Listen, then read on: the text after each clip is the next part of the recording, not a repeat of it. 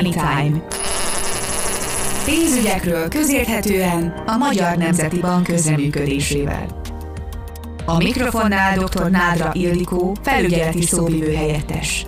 Műsorvezető Szabó Tímea. Köszöntöm az Open Air Rádió hallgatóit, Szabó Tímel vagyok. Ez itt a Money Time második adása, pénzügyekről közérthetően. Itt van velünk dr. Nádra Ildikó, a Magyar Nemzeti Bank felügyeleti szóvívő helyettese, aki segít eligazodni a pénzügyi világban, és akit szeretettel köszöntök. Köszöntöm én is a hallgatókat, sziasztok! Manapság már mindenki számára ismert a bankkártyás fizetés, de hogy ismét az alapoktól kezdjünk, hogyan döntsük el, hogy mi a megfelelő bankkártya a számunkra?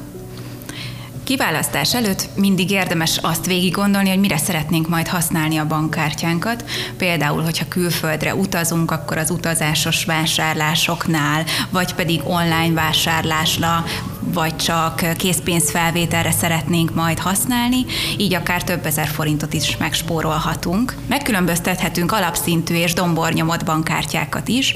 Már az alapszintűek többsége is alkalmas internetes vásárlásra, viszont a dombornyomott bankkártyák azok, amiket a legszélesebb körben használhatunk. Például, hogyha külföldre utazunk és autót szeretnénk bérelni, akkor csak a dombornyomott bankkártyákat fogják tőlünk elfogadni, vagy hogyha Európán kívülre utazunk, utazunk akkor is. Kártyigénylés előtt mindenképpen tájékozódjunk a részletekről és a konkrét, konkrétumokról a bankunknál. Milyen költségei vannak a bankkártyának? Először is, hogyha valaki bankkártyát szeretne, akkor egy bankszámlát kell ehhez nyitnia, amihez a Magyar Nemzeti Bank is segítséget nyújt. A pénzügyi navigátor honlapon található egy program ehhez. A bankkártyáknak jellemzően van egy éves díja, vagy pedig most már elérhető havidíjas formában is. A költségek azok a bankkártya típusától függőek, de ilyen költség lehet például a készpénzfelvételnek a díja, a fő- és társkártyának az éves díja, a letiltási díj, vagy egyenleg lekérdezés díja is. Ezekről a konkrét díjakról és a kamatokról is a számlavezető bankunknál érdeklődjünk.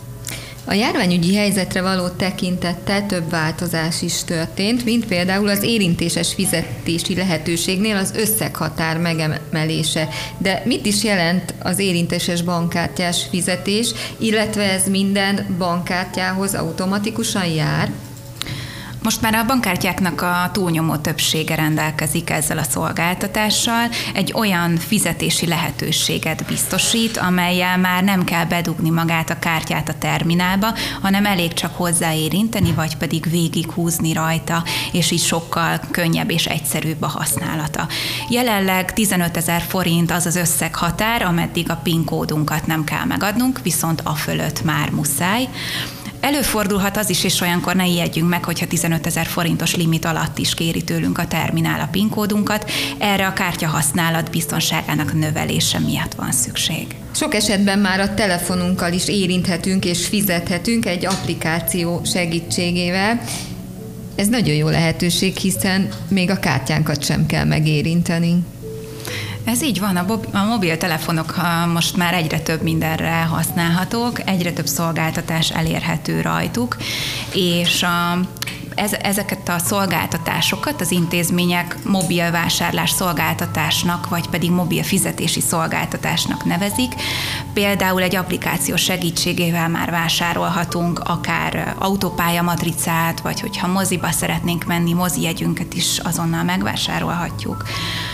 Létezik egy úgynevezett közeli rádiófrekvenciás kommunikációs technológia, ami így elsőre elég bonyolultnak hangzik, de igazából csak annyit jelent, hogy oda kell érintenünk a mobiltelefonunkat a postterminálhoz, ami már is érzékeli és beazonosítja azt, aki éppen vásárolni szeretne, és végrehajtja ezt a tranzakciót.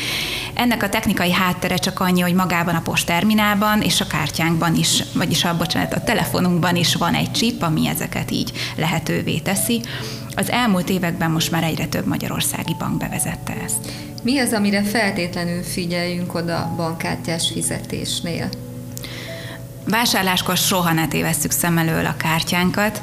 Ne engedjük például, hogy a pénztáros vagy a felszolgáló távol vigye ezt tőlünk. Tartsuk szem előtt, hogy ilyenkor bármikor lemásolhatják, és később fizethetnek vele, és így megkárosítanak ezzel minket Hogyha boltban fizetünk, az is egy jó tanács, hogy amikor a terminálba beírjuk a PIN kódunkat, a másik kezünkkel próbáljuk meg eltakarni közben a kezünket, hiszen így, így nem látják majd azt, hogy mit írunk be, nem tudják a, kilesni a kódunkat. Interneten történő vásárlás esetén viszont még elővigyázatosabbnak kell lennünk. Először is győződjünk meg arról, hogy az a weboldal, amit használunk, az egy ellenőrzött és biztonságos oldal. Ha megadtuk az adatainkat, akkor pedig kapunk a bankszámlavezető bankunktól egy SMS-t, egy biztonsági kódot, amit a fizetés során meg kell majd adjunk ahhoz, hogy ez sikeres legyen. Egyre gyakoribb most már, hogy a bankkártyás fizetéskor átirányít minket ez a weboldal, és ilyenkor a kereskedő bankjának fizető oldalán találjuk magunkat. Ebben az esetben közvetlenül a banki üzemeltetési oldalon fizethetünk, tehát a kereskedő nem tudja megismerni a felhasznált kártyánknak az adatait. Tehát ez egy nagyon biztonságos forma. Miért hiúsulhat meg egy tranzakció, és mit tehetünk ez esetben? Itt most az internetes vásárlás kapcsán eszembe is jutott egy példa, egy hallgatónk kérdése, hogy szeretett volna vásárolni egy síruhát 120 ezer forintért, 5 perce volt a vásárlásra, mert éppen rohant valahova, de nem sikerült a tranzakció. Ilyenkor mi történhetett? Persze később ő már megtudta, hogy mi történt, csak egy példával szeretnék élni. Egy tranzakció sokféleképpen lehet sikertelen, például rosszul adtuk meg az adatainkat, vagy a PIN kódunkat esetleg rosszul adtuk meg, ez fizikailag megsérült a kártyánk, vagy pedig nincs elég pénz a bankszámlánkon a tranzakció végrehajtásához. Ebben az esetben, amit említettél, ez a példa, itt, itt többféle probléma is állhat a háttérben. Tehát vagy, vagy a bankszámláján nem volt elegendő fedezet, vagy pedig már egyre tipikusabb az is, hogy a tranzakciókor a napi vásárlási limitünk nem engedi meg nekünk, hogy ezt a konkrét összeget kifizessük. Tehát hiába van a bankszámlánkon mondjuk 1 millió forint, a napi vásárlási limitünk 100 ezer forint, de 120 ezer forintot csak akkor fogunk tudni kifizetni, hogyha ezt a limitet megemeljük. És ezt ő akkor ezek szerint internetbankon keresztül tudja leggyorsabban megtenni. Így van, például azon keresztül is a bankunk több lehetőséget is nyújt erre, internetbankon, telebankon keresztül is lehetőség van rá. Amennyiben a járványügyi helyzet alatt jár le a kártyánk érvényességi ideje, mit tegyünk, ha nem szeretnénk kimozdulni? Két esetben. Tehát, hogyha szeretnénk meghosszabbítani a kártyánkat, vagy hogyha egyáltalán nem szeretnénk már tovább a kártyánkat, és nem akarunk kimozdulni. Tehát a bankkártya érvényességét mindig a rajta feltüntetett dátum jelzi, ez általában hónap-év formátumban kerül feltüntetésre, és ilyenkor az ott szereplő hónap utolsó napján évfélig használható a bankkártyánk. A bankunk automatikusan kiállítja ezt az új bankkártyát, és a náluk rögzített postai címünkre ki is postázza, tehát mondjuk most a vírus idején sem szükséges bemennünk a bankfiókba, hanem ezt megkaphatjuk otthonunkban is. Amit kérdeztél, hogy esetleg mi van akkor, hogyha nem akarjuk már megújítani ezt a bankkártyát, nem akarunk ezzel tovább élni, erre is van lehetőség. Ezt mindenképpen írásban kell jelezni a bankunk részére. Az általános szerződési feltételekben megtaláljuk a határidőt erre, de általában ez a, az érvényességi idő lejárata előtti 60 nap.